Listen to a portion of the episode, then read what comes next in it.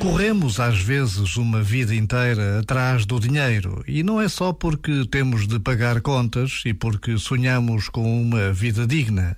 Às vezes é também porque a nossa ambição não tem limite.